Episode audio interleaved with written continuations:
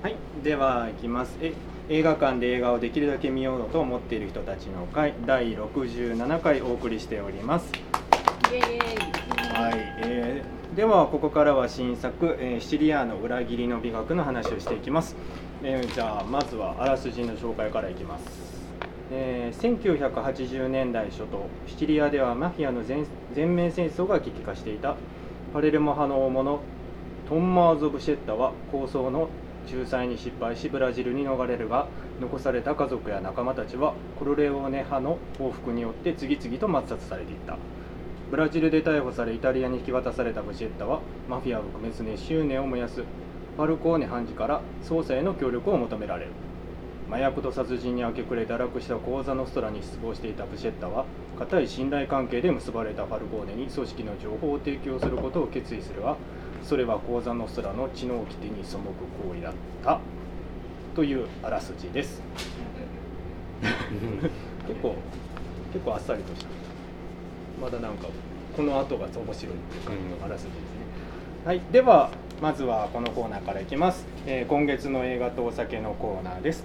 このコーナーではミモレットのソムリエのんちゃんから映画にちなんだお酒を紹介してもらいます、えーはい。今日はどんなお酒でしょうか？はい、えー、シチリアーノということでもうベタですがシチリアのワインも泡赤白全部 揃えてみました。青赤白。はい。泡。あ青泡。はねこれグリッドのあのー、えっ、とブルットですね。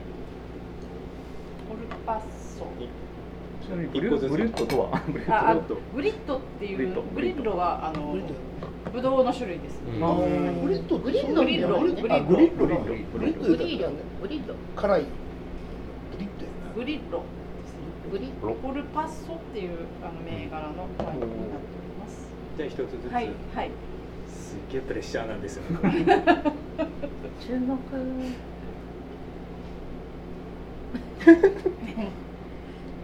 れ難しいですね。難しいですよ。ここね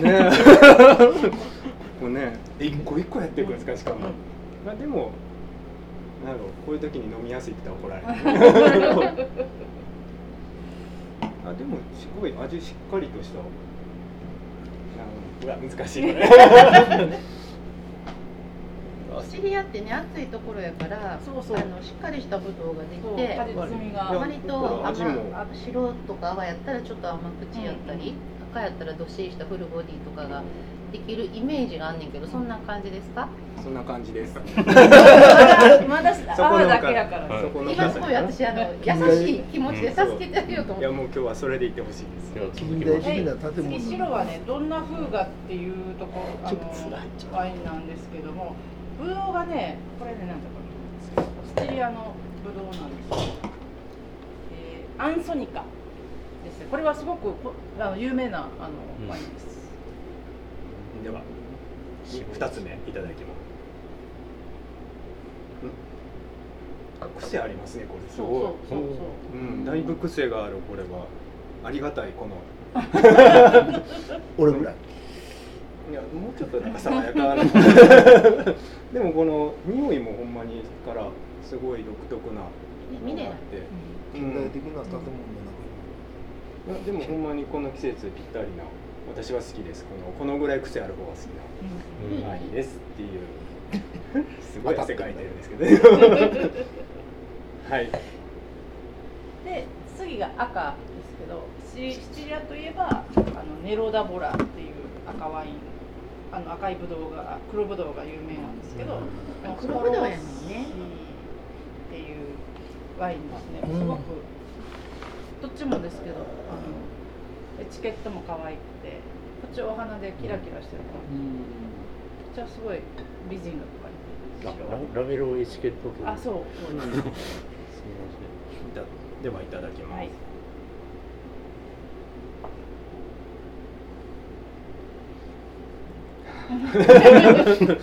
もうすごいプレッシャーあでもどっちかっていうと？白はほんま癖ありましたけど私これは全然。言葉でねほんまに難しいねこれ。この3つを飲んで。その映画と絡めなあかん。ねこのハードル嫌やもうシチリアの風これ景を思い出したりシチリアンマフィアの話なわけでしょそうそ うなんかもうあれですよ三大話みたいになってます でもねこうなんやろ何や何やねん。ちょっとハードル高いっすよこれ。部長。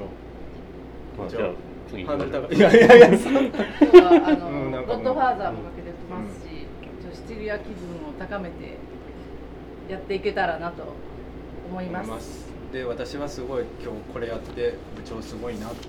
改めてしか思ってます。もお酒飲めないですそうよねすごいすごいなって思いどこまでどこまでほんまに味が味が分かってねだからアルコールにやられて味とかこう感じれない状態やってるんちゃうかなでもうまいほんまに。いやすごいわっていうのを今感じてます。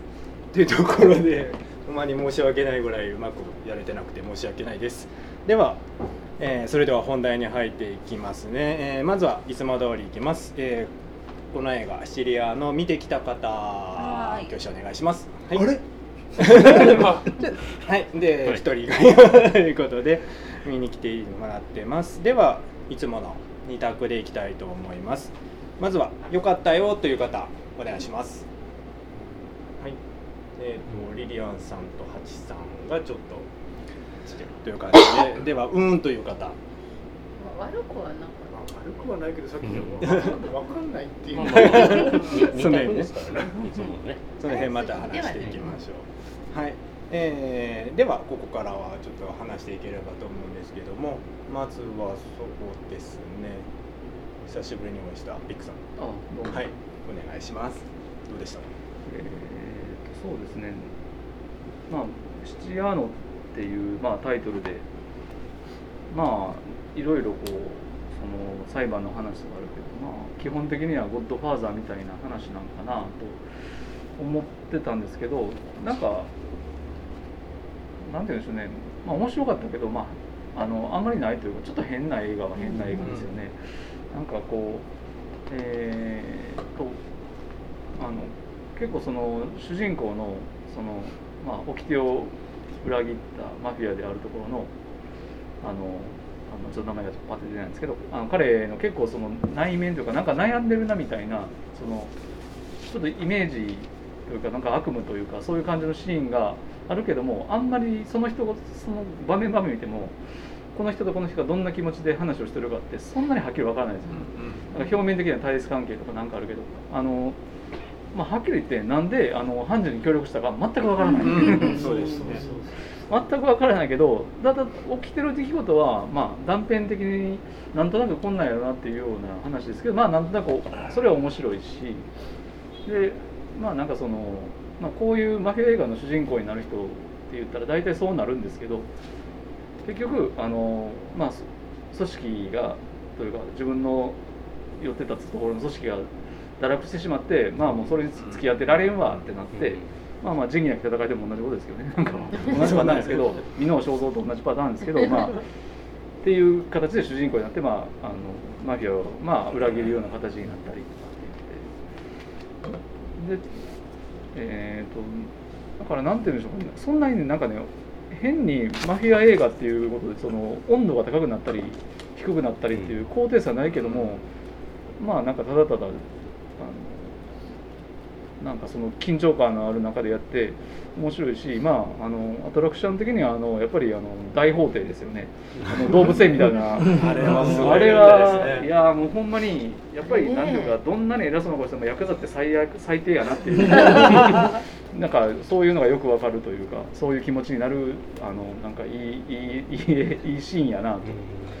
あので映画見てる感じで思いました。まあ、あとはあれですかね、まあまあ、そう、そう、まあ、とり、そういうので。なんか、まあ、あの、すごい面白く見てました。なんか、その。すごい名作やとか、なんかこう、地上人っていうようなんでは、そういう感じじゃないけど、でも。まあ、80歳でこんな映画撮ってるとか。そうですね。うん81歳この監督は。であともう一つ言うとあのマルコ・ベロッキオって60年代か50年代後半か60年だったぐらいに多分確かデビュー作なんですけどねデビュー作ぐらいやったと思うんですけどなんかポケットの中の握り拳っていう映画があってでそれがなんかネオリアリズムとなんかヌーベルバーグの間ぐらいのなんかちょっとそういうちょっとそういうなんかなんていうんですかねあのいわゆるそれまでの劇映画の話とは違う、まあ、ヌーベルバーグ的というか60年代的なそういうなんかその感性で撮った映画みたいなんでなんかそんなこんなうまいと名作があるよみたいな感じでなんか56年前に10年近く前ですかね。そのなんかそのシネヌーボーとかでやってるのを見たりしたっていうのを覚えたんですけど、まあ、正直な感想は「えまだ撮ってたんやベロッキオ」っていうそういうレベル。そういうレベルなんですそうその時でもなんかもともと何かの特集上映みたいなのがあったのが何年か遅れで何年か経ったけど、まあ、もう一回振り返るみたいな感じで確か上映されてたと思うんで、まあ、ただあのそのベロッキオの紹介見てたらその頃になんか新作を撮ってたみたいなんでそれに合わせてまあそんなもんこうこう上映されてたのかな？とかっていう感じですけど、まあ、というのでまあ個人的には結構興味深く見たなっていう感じですね。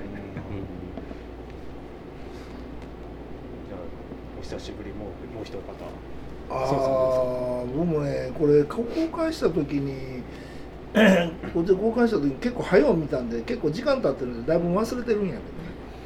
あのーやっぱり同じようなそのマフィアのそのいわゆるシチリアのマフィアのまあ今あそうやったようなアメリカのあのシチリア出身のマフィア。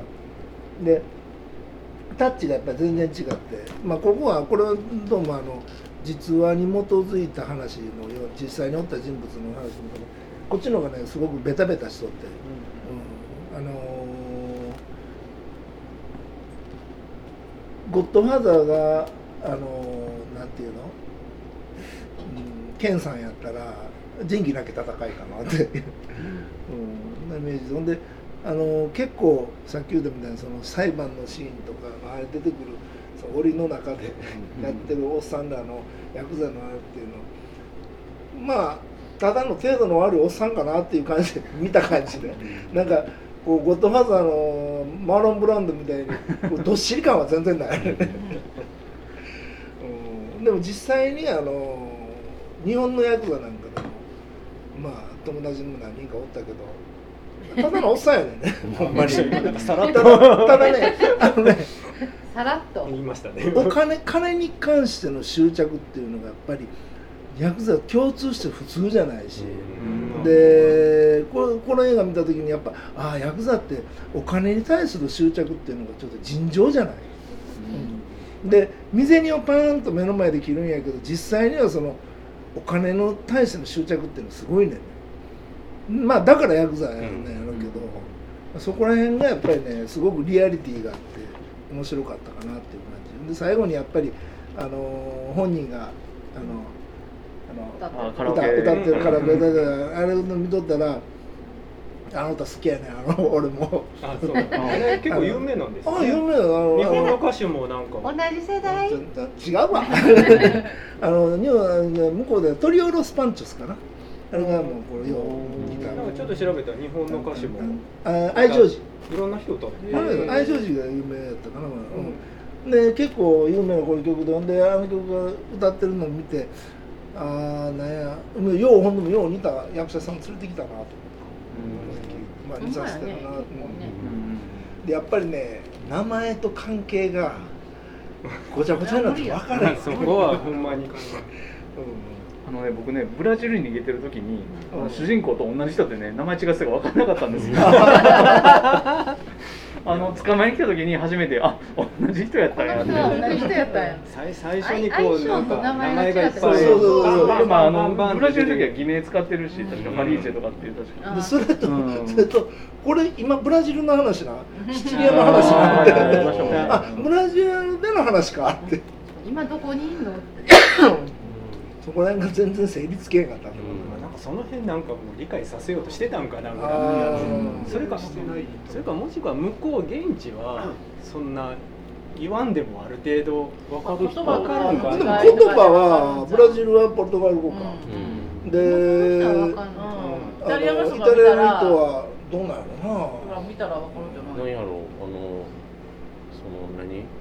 ちょっと前の例えが浮かばないと中心蔵の登場人物だったらみんな分かってるみたいなあことなのかそれくらい有名な話なのかあなんかっていう。なんかね僕ツイッターで見たんやけど、あのその人ツイッターでつぶやいとった人の友達がイタリアの人でイタリア人で、あのこのシチリア語のあの方言。シチの方言がめっちゃリアルやった、うん。あーそうなんそういうのイタリア語で最喋るそうそうそうイタリア語で。だからそれ見た時っていうことはどれぐらいどのぐらいのレベルね東北弁ぐらい。東いやまあ九州昔の九まあ州南薩九州摩か。ソウルとチェジュぐらいの違いそこがそこが分からないソウルとマサンぐらい。あそうなのわかる。なんかあれだけ分からへん分からへんって言われるっていうのはよっぽど、いやなんかねそのなんかこうツイッターで見たのがそのイタリア人ってつあのあそこでそのシチリアであの生まれたらしいのね。そのその友達が、でだからシチリアの言葉も分かんねんけどあれ多分普通のイタリア人聞いても分からんやろ。うん。あそれぐらいい何言ってんのか分からいやないのかな。多分そこまでじゃないやろとは思うけどかなりリアルなシチリア語やったっていう私イタリア語全然分からへんけど、まあ、音の感じがイタリア語と違うんかなと思ってすごい一生懸命あそこは聞いてんけどなんか確かになんか聞き慣れてるイタリア語とは違うような感じはしたけどでもなんか鉛の範囲で分かるんちゃうかなと思ったけどほんま分からへんねんなと。シチリアもそのすごいすごい陸の孤島っていうわけじゃないやんか、それでもそんなに言葉違うシチリアの言葉っていうか、あの地方の鉛っていうのが強いんかな。シチリアって四国ぐらいの大きさあるのかな？距離的には本土とどのぐらい離れてるんですか淡路島。淡路島。ぐらいでも地図で見たら近そうな感じ。そうそうそう。なんですよ。佐渡ぐらいなんかね感覚ってギリシャと文化がものすごい反対にギリシャとシチリアはすごい文化が一緒ってこの前結構大きな島なのあれは。大きいですよねイメージは大きいイメなんージかなんかイメージ的に四国ぐらいあるんかな？文化的にもやっぱりちょっとギ違う。リシャ寄りなん。ちゃううん首都首都がパレルモやんね、まあでも独特のなんか。そう。えでもなんかシリア島って今地図で見たらあのイタリアってブーツやん。うんうん。ブーツのつま先にほとんどくっついてるで。でこんちゃんの私もイメージ石ブーツの先の石ころみたいな。石ころにしてはちょっと大きいけど。これはつま先痛いですよ。これぶつけたら、そういう。うんでかいしね朝鮮の靴が最近とんがってんなここはそんなになイタリアの標準語っていうのはローマの言葉じゃないミラノのこ北イタリアが標準なのかな。ちゃうそこも北と南で多分違う、でもそういうレベルじゃなさそうな、それはでもまあ、でもやっぱり海を隔ててるっていうのはだいぶあの川の向こうとこっちとかでもそうかもしれないですけど、ん。結構そういううん言葉とかそういうのでは大きいんじゃないですかね文化的なあれで言ったら、淡路島ぐらいしか離れてへんかだって船船乗らないといけないわけですから。橋ないもんね。そこに行く文化ってよく山坂登らないし海渡らないってう。んうん。だから例えば奈良県でも十津川あたりのあの山の上のとこのやつは昔の古いほんまの言葉が残ってる。ん。ですだから文化は水と一緒で上に登らない、うん。ま、回るって全然このこのマフィアのこういうこの時代の事件って全然日本とかではどうなるかちょっとその時代がよくわからんので、なんか多分ねからしてるそうそう。なんか報道とかってあったり全然日本では情報なし。多分ね海外ニュースで一瞬うん。ちょろちょろ入るのでうんなんかマフィアが捕まって裁判になってるみたいなのをチラチラってなんかそんなんがあの入るぐらい。ロッキードでもやってたからこっちは自社的に？マフィアってやっぱ日本ではマフィアっていう言葉のはゴッドファーザーシャレ感どうしたんかな？ま、マシンガンでガーってちなみに僕これすごい気にしてて見たかったんですけど、マフィア映画をほんまに見たことなくて。え？き昨日初めて「ゴッドファーザー。え？1」嘘いいアンタなッチャブルとかワンサーポンアタイムインアメリカとか見てない。見てない。ギャングギャンギャングオブニューヨーク。見てない。ウルフ・オブえ？あそれウルフ・オブ・ウォール・ストリートは違う。今ギャングオブでつらい。アンタッチャ全くブルも見て。見て。ないでもマフィア映画ってめっちゃ多いやろ、めっちゃ多いじゃないですか。一切見てなくてほんまに。まあスコセッシはかなり撮ってますよ、唯一なんかあのイイギリスギャングスターナンバーワンって全然マフィア関係ない イギリスの悪い子たちのあえー この前スコセッシが撮った長いのあったやんか。デニーロと。アイリッシュマン。あれアイリッシュマン関係ない？か違うか。いやでもあれもちょっ関とそうやったかな、うん。アイリッシュマンも見なかった。見てないですまだ。だからほんまに見てなくて。あれねどんな映画やったっけ？逆にだから思い出されへんけど。普通の何ていうかギャング映画で扱われてるギャングっていうのとこの映画で扱われてるギャングっていうのとその元々のイメージがないからこれがもうなんかギャングってこうやって映画でそう実力映画のギャングモンっていうのはほとんどニューヨークの舞台うん。禁酒法時代が一番多いんちゃうかな。だからもうこれ見ててやっぱりどっちかというとこれまでのギャング映画、まあ、今やる映画でのギャング映画って割といいなんていう絆とかっていうのも描かれてたりとかっていうのがあるからそういうのとはまたちょっと対極にあるような映画なのかな思いながら。だからあのあれケンさんのあの人形シリーズとそこがもっとわからないそうなんですよ。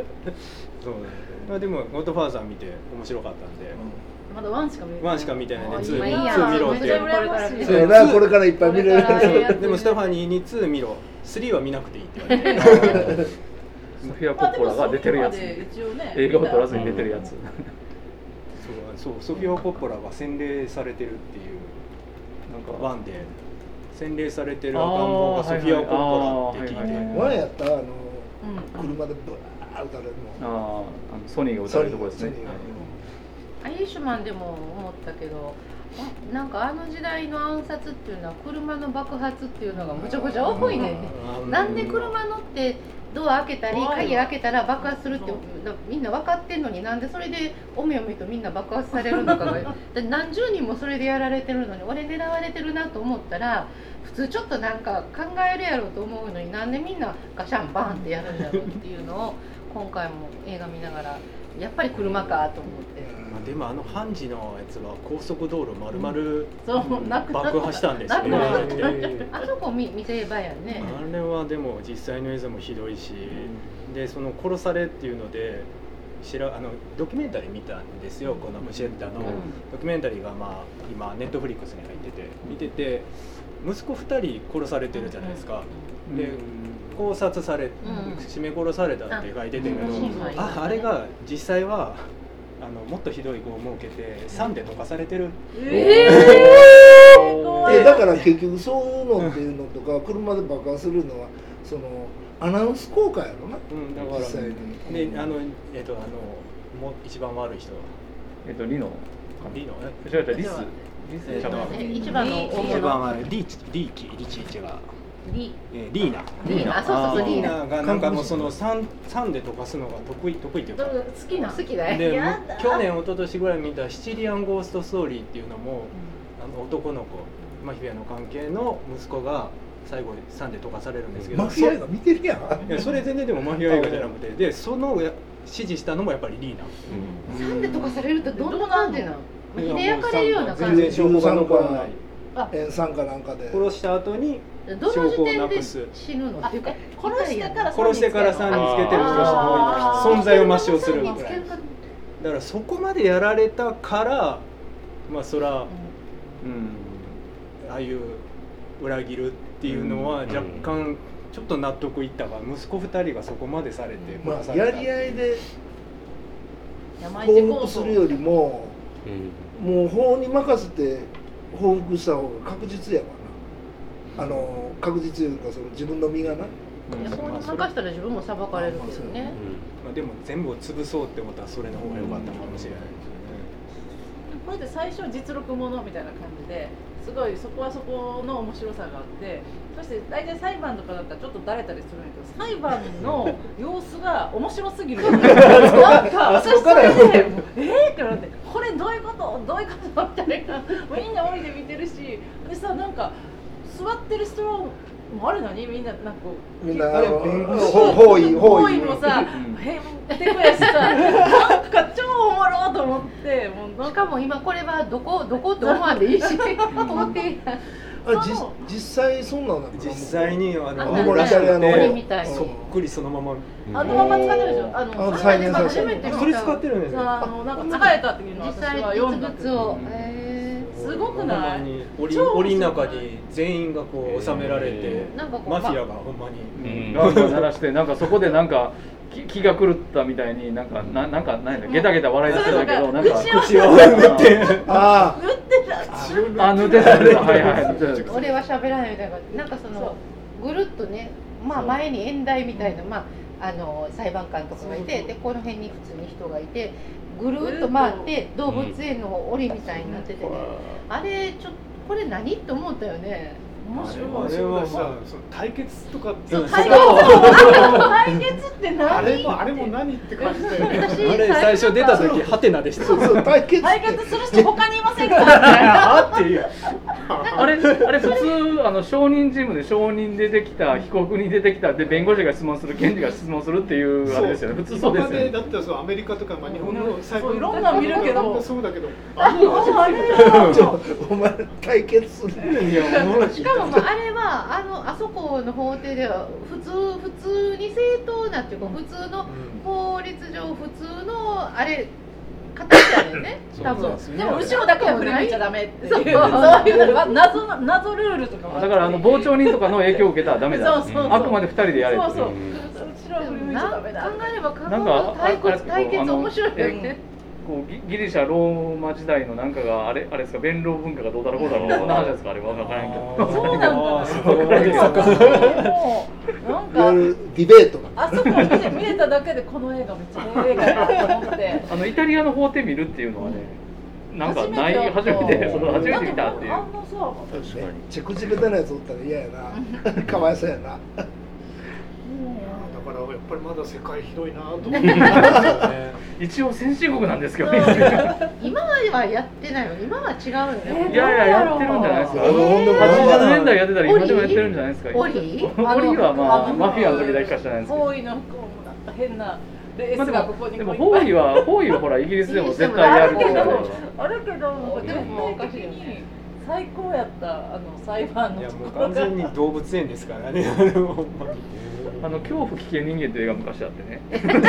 何そでまああのまあいろいろまああの危険の人の役を暗黒舞踏の人たちがやってるみたいな映画でまあその昔の映画エルゴロットって時の映画なんですけどでそうそうそう。でオープニングでねそのこのようにとか言って奇形の型のなんとかがみたいなことを言いながら言ってでそそこであのこう画面にねこうねあのこうそれぞれ箱があって箱の中それぞれにいろんな塊の人がいて並んだのがバーンって映ったところでドーン恐怖危険人間でタイトル出るんですけど ね。あのあのすごい映画やあのねあの裁判の折りがね全くその危険人間のそのこのあれと全く同じ。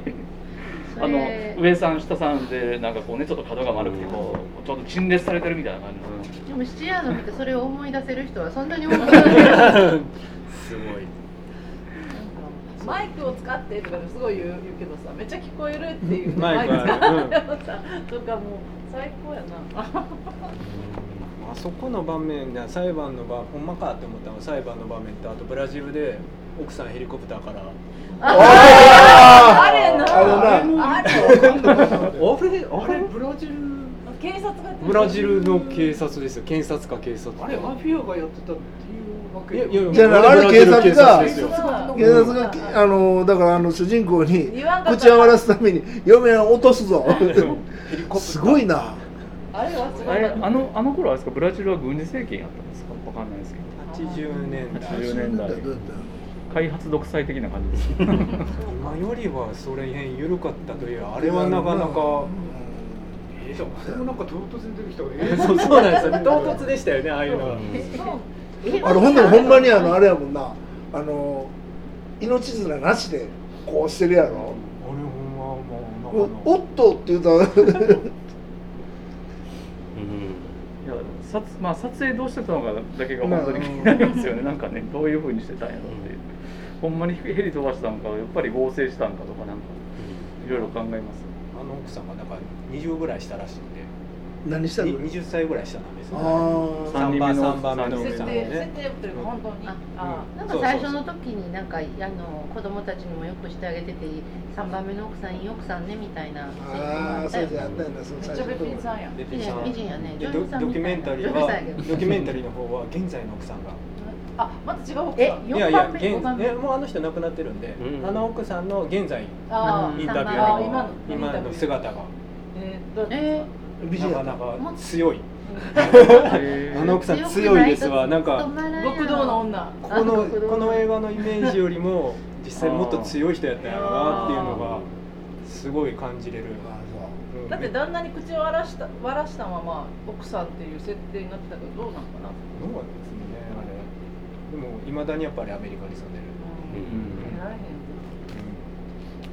なんでえっ、とそうや奥さんとかうんっていうのはもう登場人物とかあの辺なんですか？いやもう最初から分かんなかった。パーティーシーンやっぱりそこでしょ？で最初。まあ息子のなんかうまくいってないなっていうのは分かってそれからブラジル行くってことだったけどあれだけ見てで後からそうやってあのあらすじ読んでみるとさ朝朝廷に失敗してであわからん。ーそうそう頂点失敗しててどこにも出てこないです えなんか「スター・ウォーズ」の最初みたいに出てきて全然知らん話を。出てこない出てこない。1970名前がいっぱい出てくるだけでそのあー最初。であの時にその対立してる両方の人たちがみんな来てたってああそうですね。だから。てかもともとは味方まあが結構いて徐々にやっぱ裏切ってってる感じはありますよねだから息子殺したのもあれもともとうんはあすごいなんか一緒の派閥やからあれ。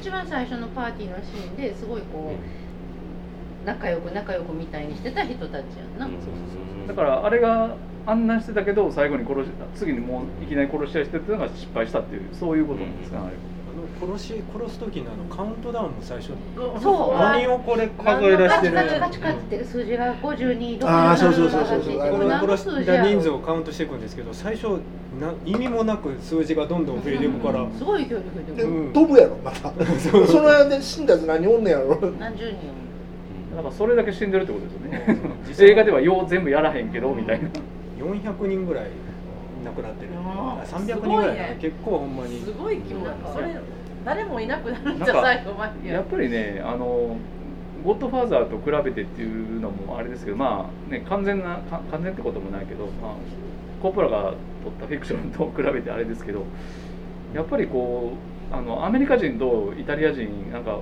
出自は一緒でもやっぱりだいぶ違うなっていう。違う。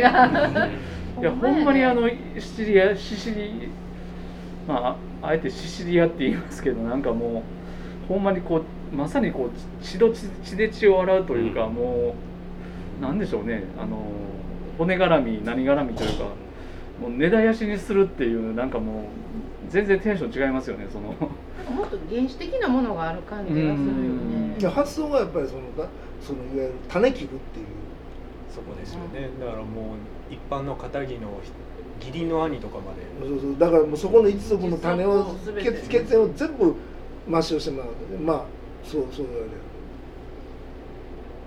ね、だからゴッドファーザーも冒頭最初のシーンはあの結婚式のうんパーティーが始まってそこでこう対比させながら見せていくっていうもうあれなんかむちゃくちゃうまいと思う、これはね本当にこうわかんないよリクさんも。ド ドラマ性がないんだよね本当にね。マー。ロンブランドがこれこれがつけてで主役の人があんまりこう表情が乏しいから、乏しいからか感情移入とかもあんまりできない。しそうそうできない。だからめっちゃ怖いね。まあまあそうなんだ。淡々としてたよねちょっと淡々としていてでそれが分かんないでトントンと進んでいってでアメリカにめっちゃ怖いやろなんか実際おったら。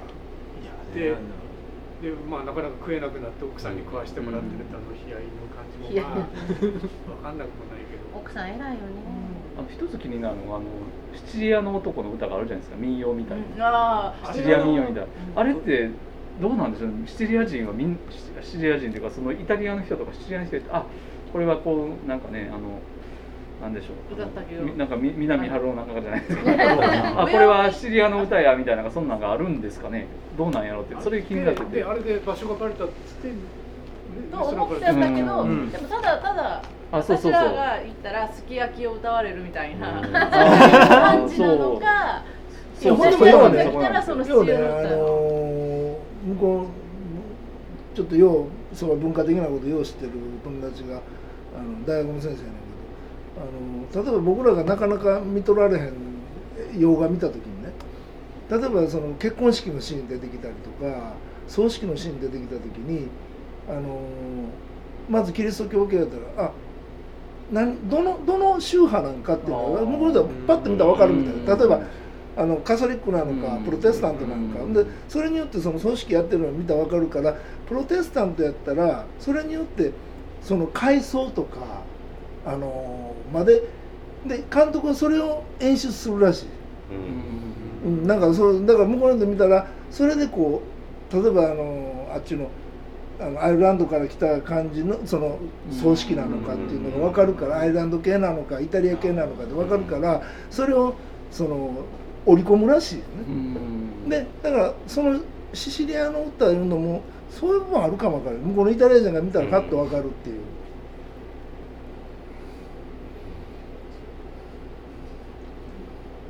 さきさん。がまあドラマがないって言ってたけどあのなん。か「ゴッドファーザー」はねその人間例えば家族のドラマもあるじゃないですか好きな人ができてでもそれがでこうでとか家の中のこととかそれぞれの結構中心になる登場人物それぞれの物語があってでこう愛したのに裏切られたとかあの信用して血のちぎりを交わしたのに裏切られたとかそのそういうそのその裏その裏切りの悲しさみたいのがすごい書かれたりするけどこここの映画は割となんかそういうそのそういうそういう人間関係のドラマみたいのがあんまりないっていうかそのリリノじゃないわリーナリーナ。とかも最初にちょっとなんかこう仲良くしてるようなよろしく頼むぜみたいなシーンがあったけどそれでなんか心から信用してたっていうシーンはないから、心から信用してなくて、まあ、たまたま同じあの組織にいたからみたいな人が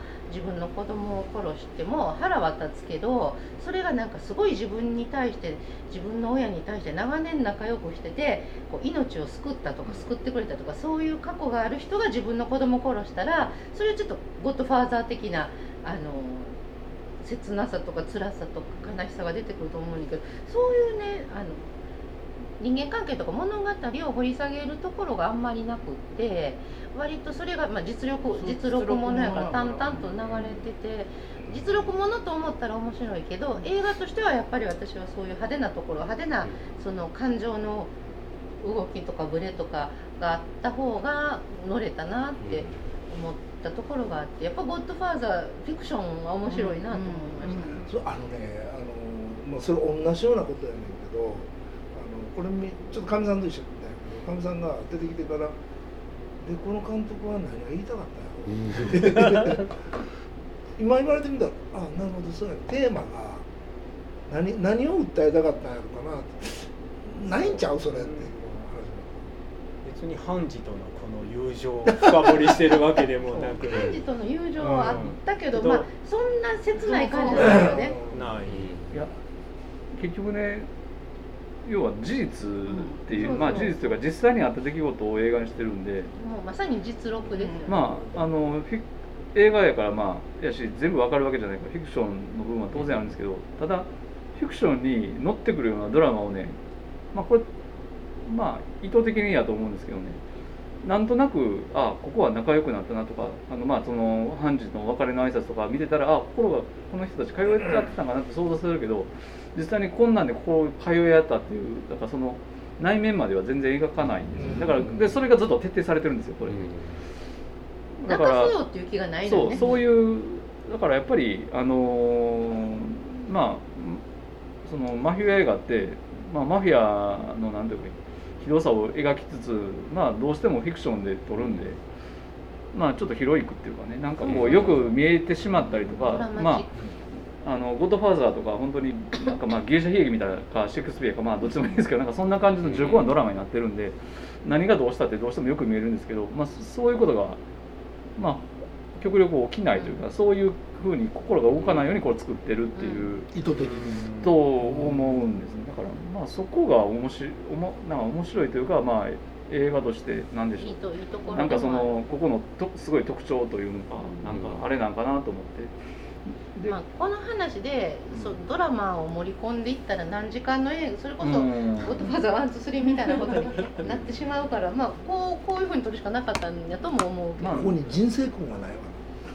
まあでもまああえて言ったらやっぱりあのマフィアっていうのはこういう恐ろしいもんやっていうのが、ただひたすら描かれていたという。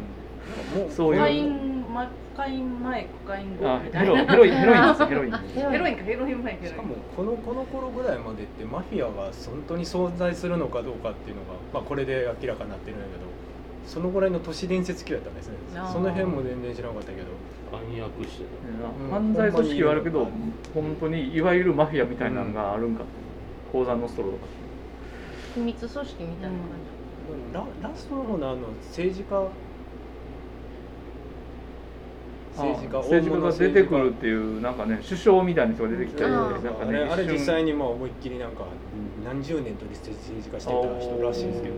あれってあのなんか仕立て屋行ったじゃないですか一回。そうはいパンツあの時でパンツ。だパンツそこもハテナで私もあそこ待ってないパンツ。じボケてるっていうことじゃん、えあれ別に仕立て屋やから。別にうん。あのなんかあのなんか仕立ててもらう再選再選してるから別に証言服は。する時に。ね。なんかあのスクリーン。人操り人形みたいな人なのかなとパンツ、うでもあの人別に何を罰されたり何もしないえっ、ともんねに結構後になって死ぬ直前ぐらいに結構もう名声が落ちたみたいです。あ実際そうやったんやろうなっていうことで。うんでもそれまでは全然やっぱりかなり深いところまで関わってたらしいですけど。俺ただ頭ボケたんかな？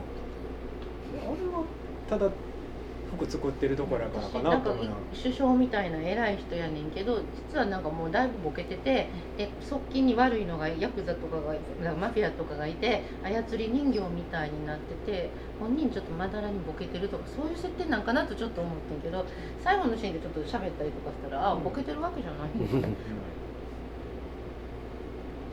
もう一方で、あの戻ってきた時にそのデデモをやっててマフィアにこう食わしてもらってたのに、うん。仕事がなくなっちゃったみたいなさ、やっぱり思うよね。こう社会主義がなくなっちゃった時とかでもさ、なんとなくいろんな不満とかいろんな問題があってそれなりにでも体制回ってたのが一気に変わっちゃったりすると、原発なんか原発がなかったら一緒でね原発があるから食っていけんねんけど、ほんで原発なくなったら。食っていける人たちがたくさんいたのに、まあ、それがいきなり回らなくなっちゃうっていうところで逆にそうするとマフィアをこう肯定するような肯定するようなああいうことになっちゃうっていうのがあったな。もう本当やね。マフィアとヤクザに絡んだ骨絡みなんていうかね。もうほら教会の牧師さんとかもね。とか。過去の先生とか。学校さんね